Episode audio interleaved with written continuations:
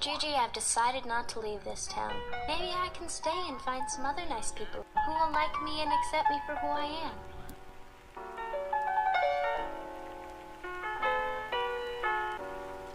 Πόσο καιρό έχω να κάτσω μπροστά στο μικρόφωνο.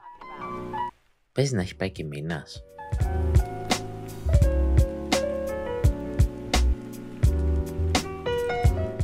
Η αλήθεια είναι ότι νέα δεν είχε. Τουλάχιστον όχι για να κάτσεις να γράψεις μια εκπομπή, να την ευχαριστηθείς, να κάτσεις μια Κυριακή να την ακούσεις. Εκτός αν έβγαζα πολύ σύντομα επεισόδιο, το οποίο το σκεφτόμουν και αυτό, το σκεφτόμουν ε, να βγάλω πιο σύντομα, τύπου 10 λεπτά, 20 λεπτά, αυτά ήταν αυτή τη εβδομάδα και ίσως το εφαρμόσω για να έχει μια ροή.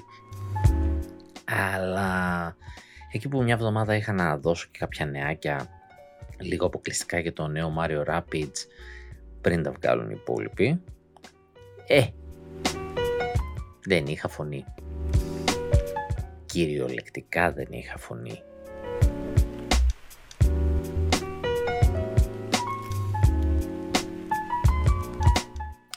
διότι ως Nintendo στείλαμε άτομο σε αποκλειστική συνάντηση εκεί που είχαν τα μέσα με την Ubisoft όπως πήγανε και άλλοι που ίσως να είδατε και στείλαμε και εμείς τον άνθρωπό μας και είχαμε πέντε πραγματάκια παραπάνω και ξυπνάω εγώ το Σάββατο το πρωί και δεν μπορώ να μιλήσω. Απλά δεν μπορώ να μιλήσω. Και την πάτησα.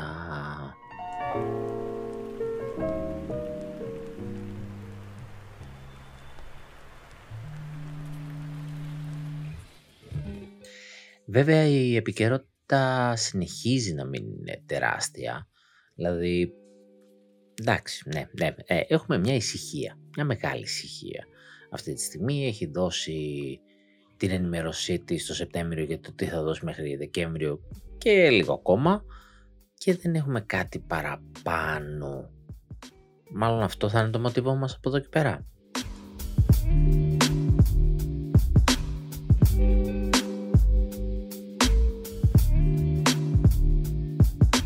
Από την άλλη, μόλις έχει σκάσει ένα μεγάλο θέμα που έχει συζητηθεί ήδη εδώ και ένα 24ωρο αρκετά α, και πρόκειται για την voice actor του Bayonetta ε, η οποία έκανε κάποιες έτσι μεγάλες δηλώσεις ε, σχετικά με το τι πληρώνεται ή δεν πληρώνεται και να μποϊκοτάρουμε το παιχνίδι. Έχει γνήσει ένα hate ε, στο διαδίκτυο, τι πρωτότυπο και μια επίθεση ίσως λίγο άδικη. Ε, ήδη βγήκαν κάποιες πληροφορίες στον αέρα από την ίδια πάλι που δείχνουν ότι τα πράγματα δεν είναι όπως τα λέει. Θα το δούμε όμως ε, πιο μετά και θα το σκεφτούμε.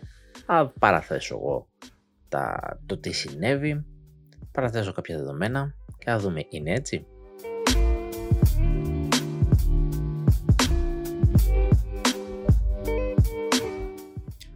Οπότε ξεκινάω κλασικά από τα πρόσφατα και προς τα πίσω. Τι είδαμε, τι νεάκια μικρούλια είχαμε από εδώ από εκεί για να φτάσουμε και στα πιο μεγάλα μας θέματα.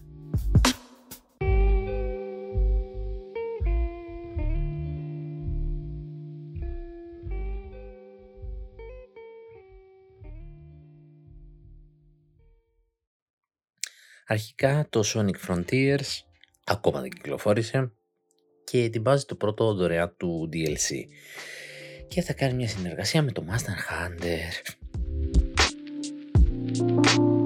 Δεν εννοώ ότι παράξενο το πρωτότυπο καθώς ε, το Sonic είχε κάνει και αυτό συνεργασία είχε φέρει τον Sonic. Στο Master Hunter τώρα θα έχει μια equipable στολή τύπου κυνηγού από το Master Hunter και τον βλέπουμε και να ψήνει εδώ κρεατάκι στη φωτιά. Δεν ξέρω αν περιέχει κανονικά το παιχνίδι κάτι τέτοιο ή είναι για χαβάλε. Πάντως θα έχει ένα δωρεάν DLC με κάποια αντικείμενα και δύο ράθαλος armor κουστούμια.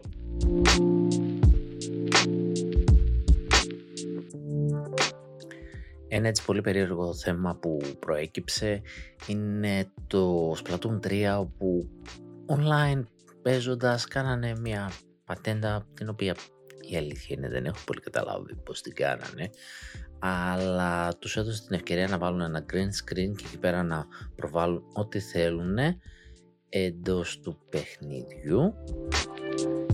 Και δημιουργώντας αυτό το εφέ προβάλλανε άσεμπνες ταινίες. Οπότε έγινε ένα, ένας χαμός η Nintendo όρμηξε άρχισε να κατεβάζει να μπανάρει και όλα τα σχετικά δηλαδή τώρα τι φάση τώρα πήγαν να παίξουν Splatoon 3 και άλλοι βάζανε τζόντες ε, μπράβο, εφάνταστο και έγραφα εγώ στο review ότι για το social κομμάτι του παιχνιδιού και πόσο καλά δουλεύει αν και unmoderated.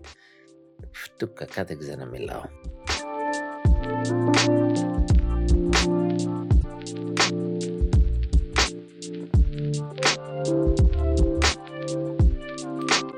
Επίσης, οριακά δεν ξέρω αν το προλαβαίνετε, το Bravely Default 2 είναι σε έκπτωση 50% στο Nintendo eShop, δηλαδή στα 30 ευρώ και ακούγεται πολύ έντονα να έρθει το πρώτο, το 3DS να γίνει κάποιο remaster για το Switch και ήδη οι δημιουργοί ρωτάνε παιδιά θέλετε και τρία ψήνεστε ή τζάμπα φτιάχνουμε παιχνίδια.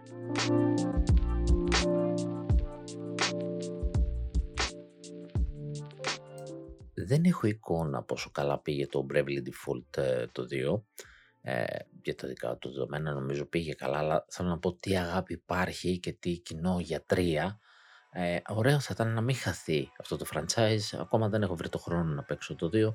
Ε, μέχρι στιγμής όσο είχα παίξει στο 3DS ωραίο franchise, θέλει λίγο κάτι ακόμα ε, να το κάνει πιο μοναδικό πέρα από το σύστημα μάχης του ε, αλλά OK okay, μωρέ, μην χαθεί όσο μικρό και να είναι.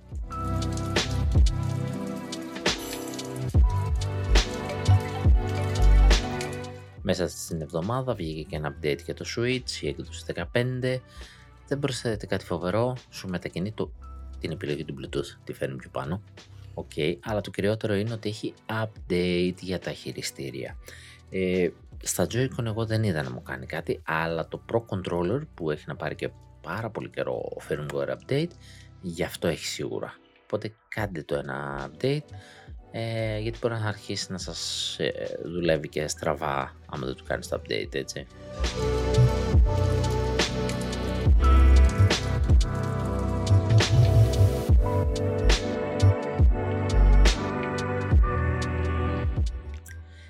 Xenoblade Chronicles 3 και έχουμε ήδη το Expansion Pass Wave 2 Uh, ήρθαν τα challenges με ένα Nopon Sage όπου ο χαρακτήρας αυτός ο καινούριος θα, είναι, θα λειτουργεί όπως και στα προηγούμενα παιχνίδια όπως και στο 2 σαν ένα gateway για τα challenges του οποίου τη φωνή την κάνει ο ηθοποιός που έκανε τον Salk του πρωταγωνιστή του πρώτου παιχνιδιού.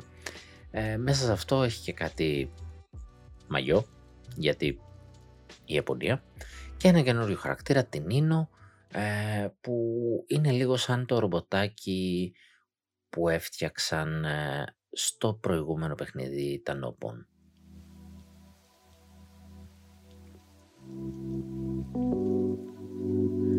Παράλληλα ισχυρίζονται κάποιοι data miners ότι αποκαλύψαν και την εικόνα του επόμενου χαρακτήρα ο οποίος ήταν την άνοιξη ρε παιδιά, από, πολύ delay. Αυτό αυτό δεν είναι τώρα. Το όλο concept είναι ότι πρόκειται να δώσει και ένα expansion ε, το οποίο θα είναι ξεχωριστό story πάλι όπως το φοβερό το Torna για το 2 ε, το οποίο πάει για του χρόνου τις ε, γιορτές, τα Χριστούγεννα και προφανώς για να είναι relevant το παιχνίδι δίνει αυτά τα μικρά updates στο ενδιάμεσο. Αλλά έδωσε ένα τώρα και ένα θα δώσει την άνοιξη πάλι χαρακτήρα και challenges για να μας πάει μετά στην ιστορία. Εγώ νομίζω ότι πιο πολύ θα έπρεπε να τα βάλει τώρα κοντά και ας έβαζε κανένα ακόμα χαρακτήρα ή ας το ξεχνούσε για πόσο καιρό γιατί η ιστορία είναι ιστορία. Και αν είναι καλή θα δουλέψει και μόνη της. Αν είναι τόσο αυτόνομη δεν ξέρουμε ακριβώς πώς θα δουλέψει, ξέρουμε ότι θα είναι αντίστοιχης ποιότητας και μεγέθους. Το τώρα να ήταν αυτόνομη ιστορία και γι' αυτό λόγο πουλιόταν και σαν αυτόνομο παιχνίδι, ήταν ένα 40 ώρο το παιχνίδι, εντάξει, ε, δεν, το λες expansion pass αυτό που το πήρες, πόσο το πήρες και σου έδωσε άλλο ένα παιχνίδι στην ουσία είναι τρελό value Α, κάνει αυτό, αυτή την προσπάθεια. Ίσως θα ήθελε κάτι πιο τακτικό, δεν ξέρω τι ευχαίρεια έχει μόνο Lith, ε, δεδομένου ότι βοηθάει σε πολλά παιχνίδια, είναι backup studio, ε, πόσο μπορεί να παράγει χαρακτήρες και να το κάνει σαν το Master Hunter Rise ένα δίμηνο να σου δίνει ένα, αλλά θα είχε πολύ πλάκα, γιατί το καθένα φέρνει και καινούριο ε, στυλ μάχης, το οποίο μπορείς να μάθεις στους άλλους χαρακτήρες σου, οπότε τρελό value και αυτό θα ήταν βέβαια άμα το έκανε και όχι τόσο συχνά και ένα τετράμινο μια χαρά θα ήταν. Θέλει κάποιον κάτι ακόμα, αν θες να μείνεις relevant. Από εκεί πέρα ετοιμάσαι μια καλή ιστορία και δώστε μας και εμείς εκεί θα είμαστε. Εγώ το έχω κάνει ήδη προαγορά, το έχω το expansion pass, άρα θα πάρω και το story ε, και απλά περιμένω.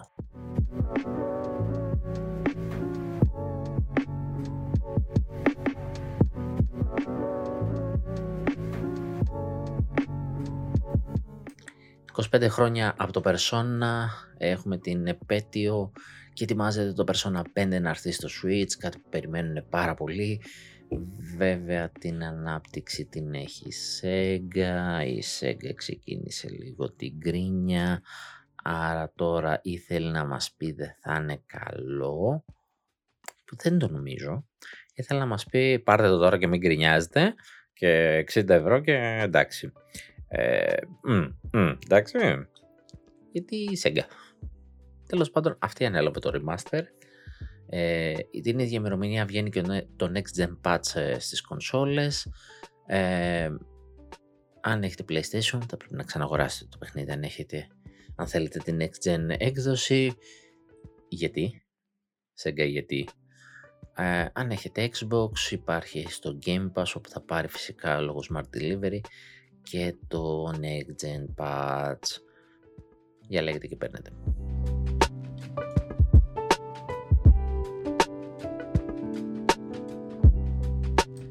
Μιλώντας πριν για το Bravely Default, ξέχασα να πω ότι και αυτό έχει τα 10 του χρόνια επέτειο και έχει ένα πακέτο πραγμάτων, ένα anniversary set με ένα βινίλιο, κάτι καρτούλες, κάτι αρκουδάκια, φιγουρινούλες μικρές, και κοστίζει καμιά 130-140 δολάρια αν θυμάμαι καλά και δεν έχει παιχνίδι. 160 δολάρια και σε μια ωραία τσαντούλα για τα ψώνια σας. Ε, και είναι η ερώτηση πριν έχει τόσο φαν το παιχνίδι που πιστεύει ότι μπορεί να τα δώσει αυτά κάποιος; 160 ευρώ να πάρεις 4 μίνι GB αρκουδάκια δύο καρποστάλ, μία τσαντούλα και ένα, τι είναι αυτό, πανόραμα να το πούμε, ένα folding screen θα το έλεγα, με artwork και να δώσεις και 160 δολάρια. Ναι, ναι Bravely Default, έπισες.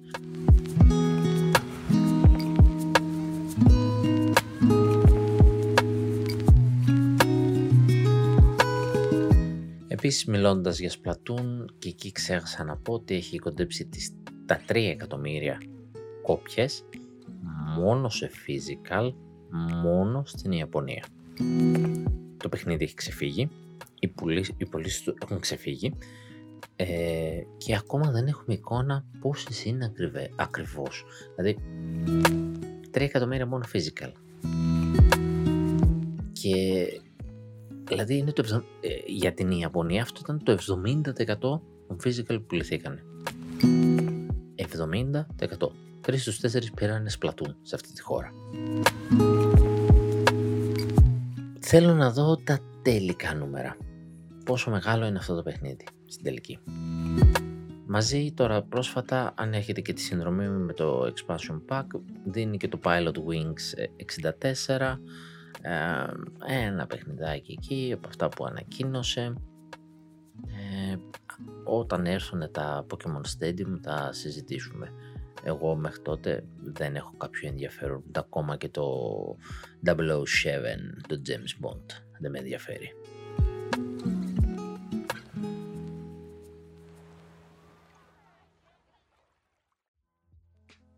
Ένας μεγάλος καμούλης έχει γίνει και με την Blizzard όπου κυκλοφορεί το Overwatch 2 σε όλες τις κονσόλες και στο Switch.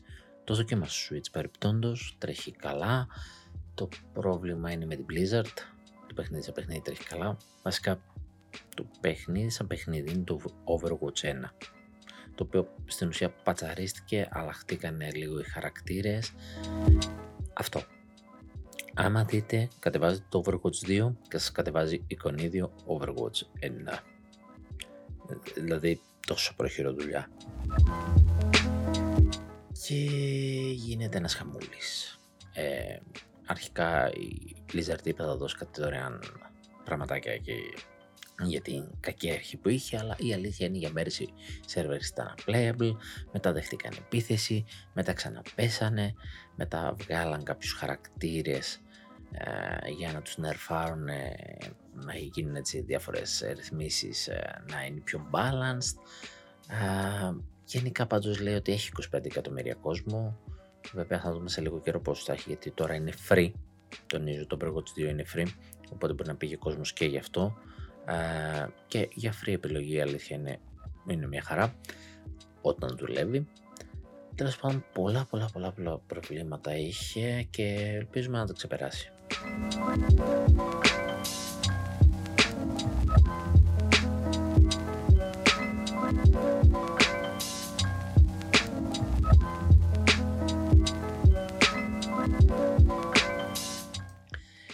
Ένα άλλο πολύ ωραίο στατιστικό ε, ήταν αυτή τη φορά, βγήκαν τώρα τελευταία τα νούμερα από τις συνδρομητικές υπηρεσίες, κυρίως από τη Microsoft και βγήκε και της Nintendo. Ε, θα τα αναφέρω μαζί για να γίνει μια σύγκριση, ε, γιατί κάποιος πήγε πολύ καλά ή κάποιος πήγε πολύ χάλια, δεν ξέρω ποιος. Ε, πάντως το Game Pass για το 2021 έβγαλε 3 δις, το οποίο δεν το λες χάλια. Δεν λες ότι δεν έχω λόγο να έχω Game Pass. Από την άλλη, το Nintendo Switch Online, είτε απλή συνδρομή είτε η αναβαθμισμένη, έβγαλε κοντά ένα δις. Άρα η Nintendo πήγε γαμπάτα ή τα τρία δις για το Game Pass είναι λίγα.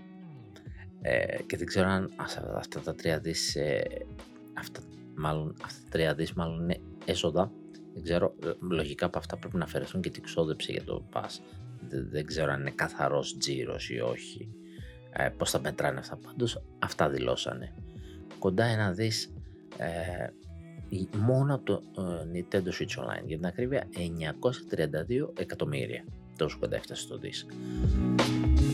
OK, okay, δηλαδή που να κάνει τίποτα πιο της προκοπής και να γίνει πιο ανταγωνιστική. Ε, καλά πήγε αλλά πήγε και αυτό.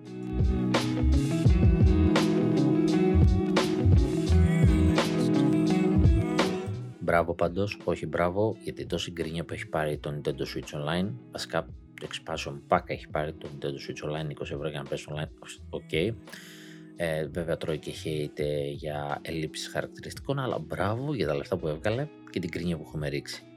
Κάτι δεν κάνουμε σωστά γκρινιά, ε, μάλλον ό,τι κράζεις θαυμάζεις, δηλαδή γκρινιάξαμε αλλά πληρώσαμε. Μάλλον.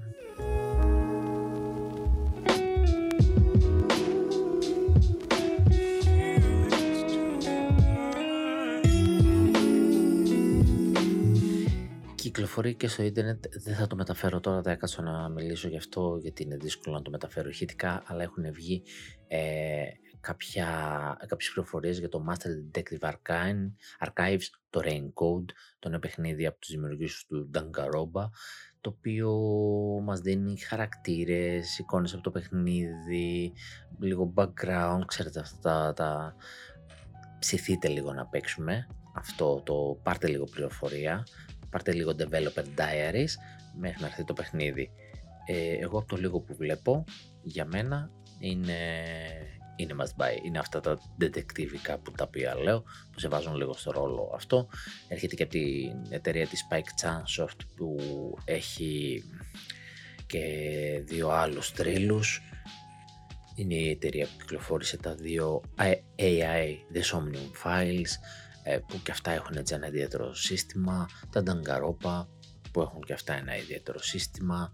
Ε, ελπίζουμε να φέρει και κάτι φρέσκο. Σίγουρα θα φέρει φρέσκο από μεριάς ιστορίας ε, αυτό το λίγο supernatural, λίγο φουτουριστικό στυλάκι, πιο πολύ μου κάνει σε Somnium Files. Μέχρι στιγμής οι εικόνες είναι πολύ όμορφες μέσα από το παιχνίδι. Χαρακτήρα και από τα δύο franchise βλέπω. Ε, έχει και εκείνο το παιχνιδιάρικο του Ταγκαρόπα με διάφορα φαντάσματα που έχει και είναι τώρα για αρχές 23 αν θυμάμαι καλά. Όποτε και να είναι αυτό προσωπικά θα το τιμήσω και αυτό είναι στα γούστα μου. Ε, μπείτε αν θέλετε να δείτε τις πληροφορίες που έχει δώσει λίγο ε, να μου πείτε και πώς σας φάνηκε.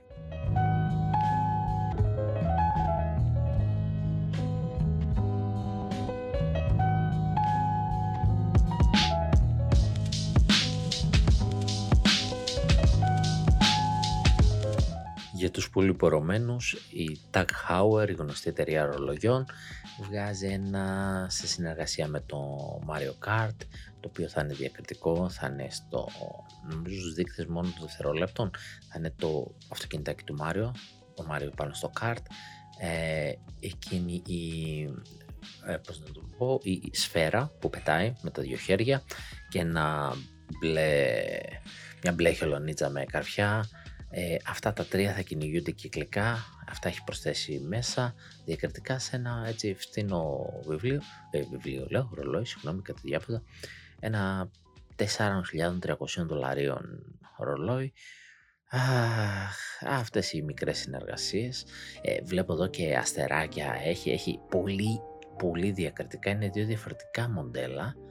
Ε, το άλλο το έχει στο χρονογράφο, αυτό περιέγραψε εδώ στο χρονογράφο. Έχει ένα άλλο που είναι ο δείκτης των δευτερολέπτων και είναι ο Μάριο είναι η Φόρμουλα 1 έκδοση που είναι, αυτή είναι η έκδοση των 4.300 300 δολαρίων που έχει απλά βλέπω ένα αστεράκι και, τον, και το Mario Kart στα δευτερόλεπτα. Το άλλο περιέγραψα με τα τρία να γυρνούνται στο χρονογράφο και να κυνηγούνται.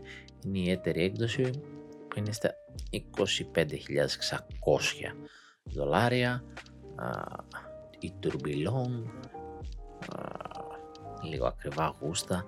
Ε, πάντως συνεχίζουν να βγάζουν τέτοιο merchandise, τέτοιες συνεργασίες, δηλαδή για να πήγε τα Hauser και να κάνει μια τέτοια συνεργασία, κάτι έχει στο νου του, θα βγάλει δύο κομμάτια, δεν φαντάζομαι ότι παραπάνω αυτά πόσο να πουληθούν πια. Και ο Μάριο γίνεται ξανά και επίκαιρος γιατί ήρθε και το τρέιλερ της ταινίας. Για κάποιο λόγο ο κόσμος συζητάει για το κόλλο του Μάριο ότι θέλουμε το κόλλο πιο τουρλωτό και πεταχτό. Δεν ξέρω τι συμβαίνει εκεί πέρα με τους φαν. Πραγματικά δεν ξέρω. Ε, πάντως μας έκανε ένα, ας το πούμε, δείτε direct το ονόμασε, όλα direct θα τα λέμε τώρα. Το οποίο ήταν για το Mario Movie, μας έδειξε ένα πρώτο τρέιλερ ε, τι έχει κάνει Illumination. Ήταν πάρα πολύ όμορφο. Ήταν καλύτερο από ό,τι περίμενα. Ε, οι φωνές ήταν πάρα πολύ ωραίες, ο Τζο Black.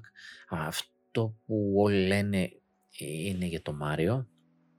Εντάξει δεν είναι ο κλασικός ομιλινό, ε, είναι ο, ο Chris Pratt, ο οποίος όμως καταλαβαίνεις ότι είναι ο Chris Pratt και αυτό είναι το πρόβλημα, ότι ίσως δεν έχει τόσο εμπειρία στο να δίνει τη φωνή του, ενώ ο Jack Black και οι άλλοι, και ο, ε, δεν θυμάμαι τον ηθοποιό τώρα που κάνει και το Μανιταρούλι, ε, αυτοί δώσανε πολύ ωραία τις φωνές τους, πολύ οργανικά και φάνηκε, φάνηκε, γουστάραμε την ερμηνεία τους.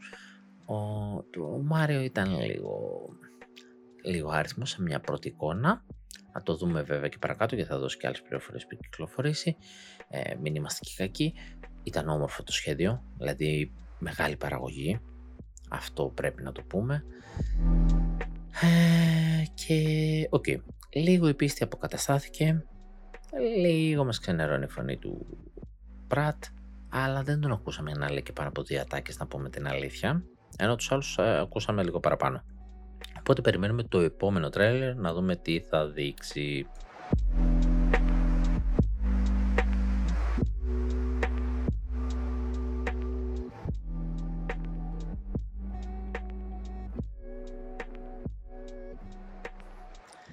Μια πολύ περίεργη είδηση που είδα τελευταία ε, αφορούσε το Genshin Impact. Μιλάμε για αυτό το δωρεάν παιχνίδι το οποίο υπάρχει στο PlayStation, υπάρχει στο PC, υπάρχει στο Android, για κάποιο λόγο δεν υπάρχει στο Xbox. και είχε υποσχεθεί ότι θα έρθει στο Switch και επίσημα δεν έχει καταλήψει το project και μάλιστα πριν κάποιο καιρό είχαν εμφανιστεί κάποιες ε, κονσόλες να τρέχουν Genshin Impact σε ένα event δοκιμαστικά.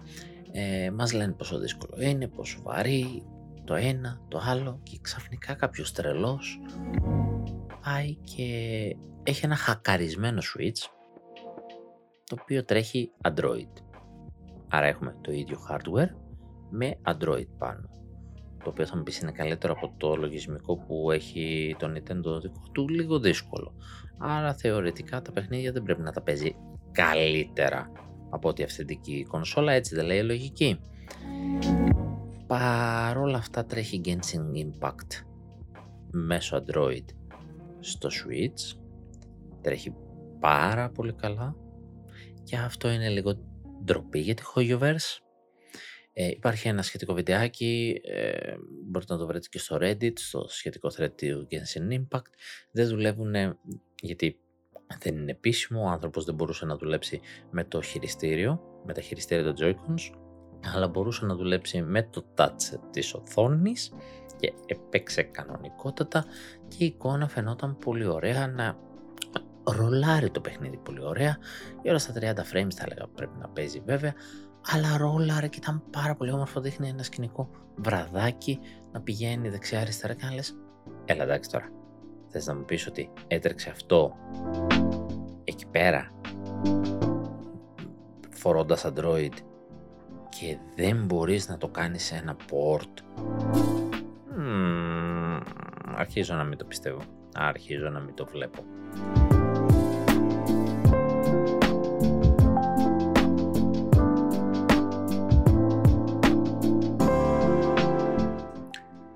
Για την ακρίβεια δεν μιλάμε καν καθαρά Android, έτσι. Android Emulator. Δηλαδή, σίγουρα αυτό παίζει χειρότερα από ό,τι θα παίζει στο original software. Ε, όσο το σκέφτομαι είναι απλά εξοργιστικό. Αλλά ας πάω σε κάτι πιο ευχάριστο γιατί, ε, εντάξει, χόγιομπερς, απογοήτευση τώρα. Ε, ας μιλήσουμε, αφού είπα για τα Persona 5, έχει δοθεί και η ημερομηνία των Persona 3 και 4 που είναι να έρθουν επίσης multiplatform. Βρωμάει Persona 6 multiplatform, τώρα στα κοντά το βλέπετε έτσι. Λοιπόν, το 3 και το 4 θα έρθουν ε, στις 19 Ιανουαρίου και τα δύο μαζί. Δεν θα έρθουν χωριστά. Θα κυκλοφορήσουν λοιπόν και στο Switch, PlayStation, Xbox, Game Pass και αυτά, θα το πω. Και μπράβο τους και καλώς ήρθατε. Το 3 δεν ξέρω είναι η portable έκδοση. Ε, λίγο φαίνεται αρκετά παλιό, αλλά αν λιώσω το 5, το 4 το βλέπω εύκολα να παίζεται.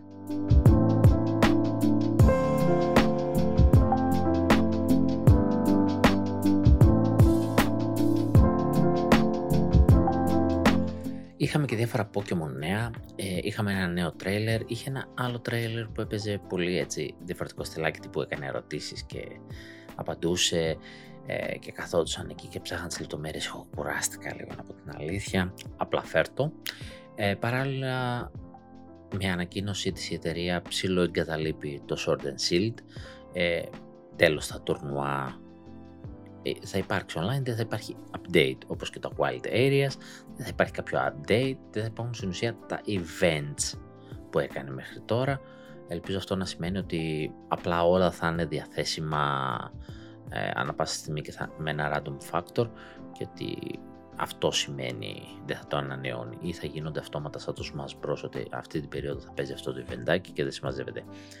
Και αυτό φυσικά είναι το σημαίακι έναρξης για το νέο Scarlet and Violet, το οποίο είναι έρθει τώρα μες στο Νοέμβριο, σε ένα μήνα περίπου, οπότε θα γίνει αυτό το main παιχνίδι. Εκεί πλέον θα αρχίσουν τα ανταγωνιστικά κομμάτια. Ε, κυκλοφορούν διάφορες πληροφορίες, ε, δεν θέλω να μπω σε πάρα πολλές, θα πω μόνο μια αλλαγή έτσι που βλέπω εδώ το TM Machine. Τα TM στα Technical Machines ήταν οι κινήσεις που μπορείς να μάθεις ένα Pokemon σου πέρα από αυτές που θα μάθει παίρνοντας level το οποίο πλέον υπάρχει ένα machine το οποίο τα αγοράζεις με υλικά που μαζεύεις. Ένα τελείως διαφορετικό στυλ παιχνίδιου κάτι, κάτι τελείως διαφορετικό. Ε, ένα μεγάλο στίχημα είναι αυτό το Scarlet Violet. Πολλά πολλά σε πολλούς δεν αρέσουν, πολλά σε πολλούς αρέσουν. Βέβαια μονίμως τα Pokemon έχουν ίσως τη μεγαλύτερη γκρίνια σαν franchise και τις μεγαλύτερες πωλήσεις. Η αναλογία γκρίνιας πωλήσεων ε, ξεφεύγει. Οπότε θα, θα ξεπουλήσει παιδιά, θα ξεπουλήσει αυτό. Άμα έχει το συγκρίνια θα ξεπουλήσει. Είναι κάτι καινούριο. Είναι κάτι καινούριο και ο κόσμος πρέπει να το δει, να το παίξει, να το χωνέψει. Και στο Arceus το ίδιο έγινε, αλλά παρά τα τεχνικά προβλήματα που παρέμειναν, ε, το παιχνίδι σε παιχνίδι ήταν πολύ ωραίο και πολύ ενδιαφέρον. Είναι μια ωραία single player εμπειρία. Δηλαδή δεν μπορώ να το δω σαν καθαρό Pokemon, να συλλέξω να έχω τα Pokemon μου, ούτως ή άλλως δεν είναι ευκαιρία να τα πιάσεις όλα, χαμάτο. Ε, από και πέρα άνετα τώρα πέρασε ο καιρός, ξαναπέζω από την αρχή. Είναι ένα πάρα πολύ ωραίο παιχνίδι. Πολλά στοιχεία από αυτό θα τα κρατήσει και το Scarlet Violet, θα προσπαθήσει να τα κάνει κάνον επίσημα, να φέρει ελλαγέ που θα μείνουν, δεν θα είναι δηλαδή ένα παιχνίδι όπως ήταν το Arceus, να είναι κάτι σαν side piece ε, έξω από την κεντρική ιστορία. Όχι, αυτό θα είναι το επίσημο παιχνίδι, ό,τι αλλαγές φέρει, θα τις φέρει και στο ανταγωνιστικό κομμάτι. Γιατί το Pokemon εκεί πάρα πολύ πιάνουν. Πολλοί κόσμος είναι αυτό το κομμάτι το οποίο κάθεται, ε, ασχολείται με τα τουρνουά, ασχολείται με πολύ διαφορετικό τρόπο από θα ασχοληθώ εγώ, θα εκπαιδεύσω πολύ διαφορετικά τα Pokemon, οπότε θα ε, τα εκπαιδεύσω εγώ, θα παίξω πιο πολύ εναντίον στο παιχνίδι, έτσι. Εγώ θα παίξω PvE, αυτοί θα παίξουν PvP. Είναι τελείως διαφορετικό στήσιμο. Ε, είχα πει στο Sword and θα προσπαθήσω να παίξω, ε, εντάξει, βέβαια, η τύπη είναι φευγάτη, αλλά ε, σε κάνε του αρνά, δεν υπάρχει και θέμα να δοκιμάσεις τη δίχη σου. Απλά έχοντας και άλλα παιχνίδια πολλά να παίξεις, δεν μπορείς να ασχοληθείς σε τέτοιο βαθμό, αλλά θα δω πώς θα πάει το. Τι αλλαγές θα φέρει το Scarlet and Violet, μήπως με ψήσει παραπάνω. Ε, έχω την απορία, δηλαδή τι θα κάνει και εκεί.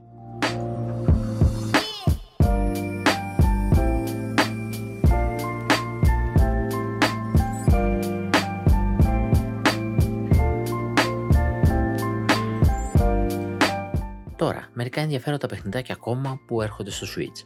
Το ένα δεν είναι καινούριο, είναι το Inscription, το οποίο είναι ένα indie παιχνίδι που πήγε φοβερά, είχε πολύ καλές κριτικές, ήταν μέχρι στιγμής για PC και αν δεν κάνω λάθος και για PlayStation, ήταν αποκλειστικό εκεί πέρα, έρχεται και στο Switch.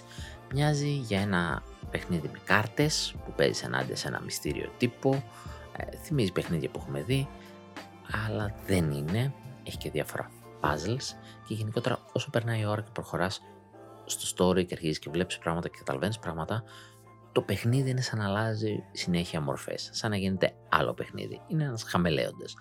Θα ξεκινήσεις να, παίξεις, να σου μάθει κάποιους κανόνες, να παίξεις με κάποιες κάρτες, μετά θα βρεις γρίφους και θα αλλάξει και θα αλλάξει και θα αλλάξει. Δεν θα πω τίποτα παραπάνω. Ένα πολύ ωραίο indie παιχνίδι από αυτά που γουστάρω όχι απλά να παίξω, είναι από αυτά που μένουν στην κονσόλα μου εγκατεστημένα σταθερά σχεδόν. Ε, προτείνεται, θα προτείνω μετά και από, τα, από τις ήδη κυκλοφορίες κάποια παιχνίδια. Αυτό είναι, θα έρθει, ε, δεν θυμάμαι ακριβώς την ημερομηνία του, αλλά πρέπει να είναι τώρα κοντά μέσα στο Νοέμβριο, α, αν δεν κάνω λάθος. Ε, και τι άλλο έρχεται, έρχεται και νέο Tenten, ολοκένουργιο. Tenten Reporter Cigars of the Pharaoh. Έρχεται λοιπόν τα τσιγάρα του Φαραώ, δεν ξέρω τι φάση. Δεν ξέρω αν υπάρχει αυτή η ιστορία καν στα κόμιξ. Σε ταινία, σε επεισόδιο δεν το θυμάμαι να το έχω δει. Πρέπει να είναι ολοκένουργιο και φυσικά από ποιον άλλον. Έρχεται από τη Microids. Ε, έχει μια ωραία υφή στα, στα γραφικά του. Ε, έχει αυτά τα λίγο μια παλέτα συγκεκριμένη, λίγο μια υφή, πώς να το πω, σαν να είναι λαδόχρωμα, μου μοιάζει, μου θυμίζει μικρόιτς στα καλά της, ε, μου θυμίζει σαν κάποια παιχνίδια του δημιουργού των Σαϊμπήρια, δηλαδή στο χέρι όλα τα γραφικά. Ε, πρώτη εικόνα, πρώτο τρέιλερ, πάρα πολύ ενδιαφέρον. Το περιμένουμε μέσα στο 23 ε, και retail και digital. και ε, δεν θέλω λεπτομέρειες, δώσ' μια ημερομηνία κάποια στιγμή και μια τιμή και το, το, το, το, θα το παίξω κατευθείαν, δηλαδή είναι από το παιχνίδι που δεν θα κάτσω να το λιβανίσω ε, και το εικαστικό του και το τρέιλερ του δείχνει έτσι ένα ωραίο παιχνιδι παιχνίδι με ατμόσφαιρα πραγματική τεντέν. Θα είναι σαν να παίξουμε ένα από τα επεισόδια που βλέπαμε σαν παιδιά, να το παίξουμε. Οπότε ψήνομαι. Και ένα ακόμα το οποίο είναι δωρεάν. Ακούστε τώρα, δείτε ένα περίεργο παιχνίδι. Λέγεται Guardian Tales, είναι δωρεάν, ε, υπήρχε και στο Android, ε, επίσης δωρεάν και μεταφέρεται τώρα στο Nintendo δωρεάν. Αυτό είναι περίεργο. Συνήθως βλέπεις κανένα δωρεάν παιχνίδι ε, Among Us 5 ευρώ, ας πούμε, στο Switch. Γιατί, γιατί ήταν Switch. Το παίρνεις, ε, είχε και κάποια δωράκια για αρχή, ε, να σου δώσει gold gems, amon, κάτι τέτοια. Δεν καταλαβαίνω. Μάλλον πρέπει να τα ανοίξω το παιχνίδι να τα πάρω αυτά, είναι η αλήθεια. Τα rewards. Αλλά ένα single player μας λέει story mode, έχει ένα τέτοιο mode, μπορείς να παίξεις. Έχει guild, σαν online παιχνίδι. Έχει ένα floating castle το οποίο κάνεις εσύ κοστομάζεις όπως θες. Ε, διάφοροι χαρακτήρες και όπλα. Puzzle solving στο gameplay του. Αλλά παρόλα αυτά έχει και intense PvP και ranking. Είναι ό,τι πιο Zelda 2D έχω να δω εδώ και πολύ καιρό. Αν εξαιρέσεις το Eastward το οποίο εντάξει ένα φορές του ήταν καραμπινάτες ρε παιδί μου σε Zelda και κινήσεις και γρίφη είναι ότι πιο Zelda 2D έχω δει έχει και το κλασικό το puzzle solving, έχει και τα online κομμάτια του, δεν ξέρω πώς μπορεί να δουλέψει αυτό σε PvP, ε, γιατί δεν το έχω παίξει, αλλά αν δείτε, αν μπείτε μόνο στο κατάστημα του, στο ηλεκτρονικό e-shop της Nintendo και δείτε τα, στα screenshot τα οποία σας προσφέρει το παιχνίδι, ε, αν εξαιρέσει το ένα μάχη που μοιάζει έτσι για παιχνίδι για κινητό, τα υπόλοιπα φέρουν πάρα πολύ, θυμίζουν σκηνικά από Links to the Past. Είναι έτσι περίεργο. Ε, και είναι δωρεάν. Και το λέει κιόλας, a link to classic adventure. Δηλαδή, στο πετάει και εδώ μπηχτή, ότι ήθελα να μοιάσω του Zelda ε, δεν ξέρω αν έχει κάποια μικροtransactions για να λέει ότι δίνει αυτά τα rewards, μάλλον έχει κάποια μικροtransactions, τα οποία όμως δεν είναι και υποχρεωτικά να πάρεις, δεδομένου ότι παίζει το παιχνίδι και solo, δηλαδή στο λέει σαν single player mode. Προφανώς υπάρχει και κάποιο multiplayer mode, υπάρχει το PvP, ε, δεν καταλαβαίνω τι συμβαίνει. Το χουστάρω όμως απίστευτα μόνο από την περιγραφή του, το έχω κατεβασμένο. Κάποια στιγμή να το δω, μπορεί να το κάνω σε βίντεο, μπορεί να μην το κάνω σε βίντεο. Ε, θα δούμε θα κάνω σίγουρα ένα βίντεο για ένα PC game. Θα κάνω την... τη, θα αλλαξοπιστήσω, θα, θα, κάνω, θα κερατώσω λίγο το Switch μου, αλλά έχω ένα υπέροχο PC game στα χέρια μου αυτή τη στιγμή, ε, που θέλω να κάνω ένα βιντεάκι. Έχω κωδικό για review για το Moonbreaker, το οποίο είναι το παιχνίδι από το στούντιο του Subnautica, το καινούργιο τους παιχνίδι, το οποίο στην ουσία είναι turn-based strategy. Βασικά, ξέρετε το Warhammer με τις φιγουρίτσες, το κανονικό, όχι το video game, το Warhammer, φιγουρίτσες, στρατιές. Αυτό είναι σε video game, το είδαμε τον Αύγουστο στην Gamescom και λέγαμε OK, okay, τι περίεργο, πως και έτσι από αυτό το στούντιο ε, είχε και τη φάση να βάψεις τις φιγούρες όπως θέλεις, ψηφιακά φυσικά με κάνοντας κλικ, ε, και έχει βγει σε early access στο PC, γι' αυτό και στο PC, γιατί πρέπει να τελειώσει early access, να βγει κανονικά και μετά να προχωρήσει στις κονσόλες. Στηρίζεται, οι χαρακτήρες στηρίζονται στον κόσμο του Brandon Sanderson, ο οποίος ε, είναι ένας από τους καλύτερους, αν όχι ο καλύτερος, fantasy και sci-fi συγγραφέας και πάνω σε αυτό θα, θα βασίζονται οι φιγούρες που θα έχει. Δεν έχω, το έχω ακουμπήσει ακόμα, κάποια στιγμή θα το κάνω ή κατευθείαν στο βίντεο θα παίξω τα απαραίτητα tutorial και θα κάνω απλά την παρουσίαση. Ε, αυτό σίγουρα θα βγει κάποια στιγμή στα προσεχώς.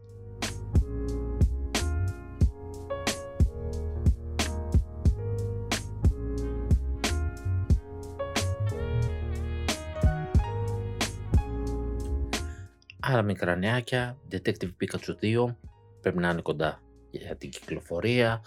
No Man's Sky βγάζει την έκδοση 4, ένα, ένα ακόμα μεγάλο update, το οποίο όμως έχει ως στόχο το Switch, την κυκλοφορία του στο Switch πριν λίγο καιρό. Πάει και αυτό λοιπόν, κάνει τις προσαρμογές του για να έρθει όλο στα ίσια. Uh, Oxenfree 2 έχουμε καθυστέρηση για το 23, το Los Signals. Ε, Όποιο έχει συνδρομή στο Netflix μπορεί να το κατεβάσει σε Android να το παίξει δωρεάν και με ελληνικά. Η έκδοση στις κονσόλες προφανώς έμεινε στα χέρια του, του διακινητή που υπήρχε τότε. Ε, κακός γιατί δεν μπήκε η ελληνική γλώσσα παρότι πήρε αρκετά updates ε, στο Switch τελευταία και ήταν ξεχασμένο το παιχνίδι. Ελληνικά δεν είδα, στο Android είδα.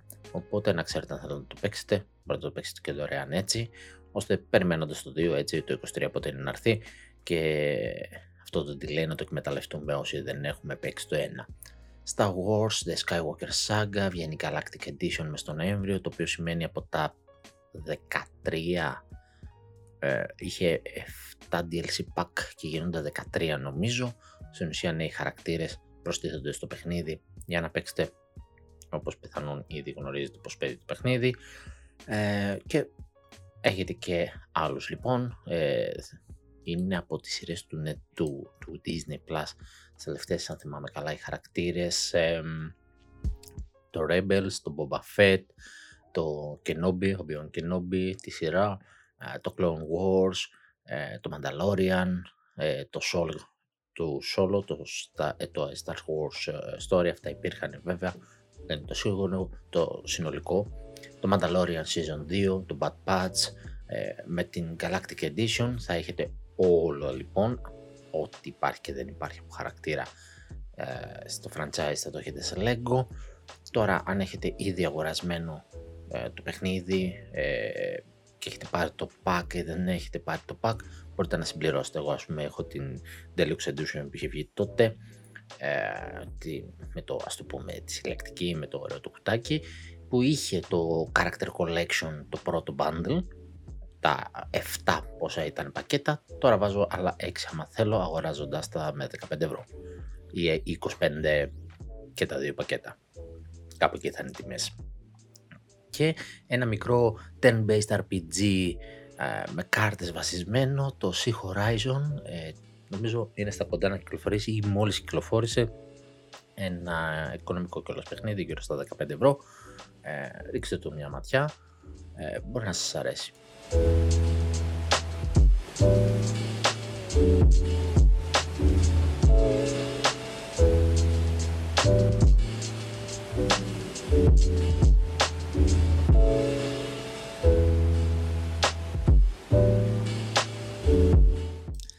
λίγο πολύ νομίζω κάλυψα κάθε μικρή είδηση σε σχέση με από τότε που έχουμε να τα πούμε. Αν άφησα και κάτι δεν πειράζει υγεία. Καιρός πέρασε, μπορεί να το έχετε δει το πιο πιθανό.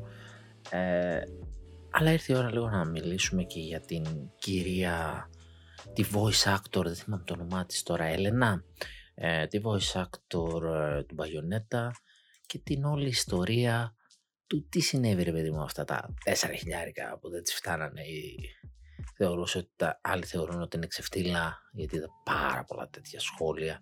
Ε, δεν ξέρω, ίσως είναι και λίγο αστεία αλλά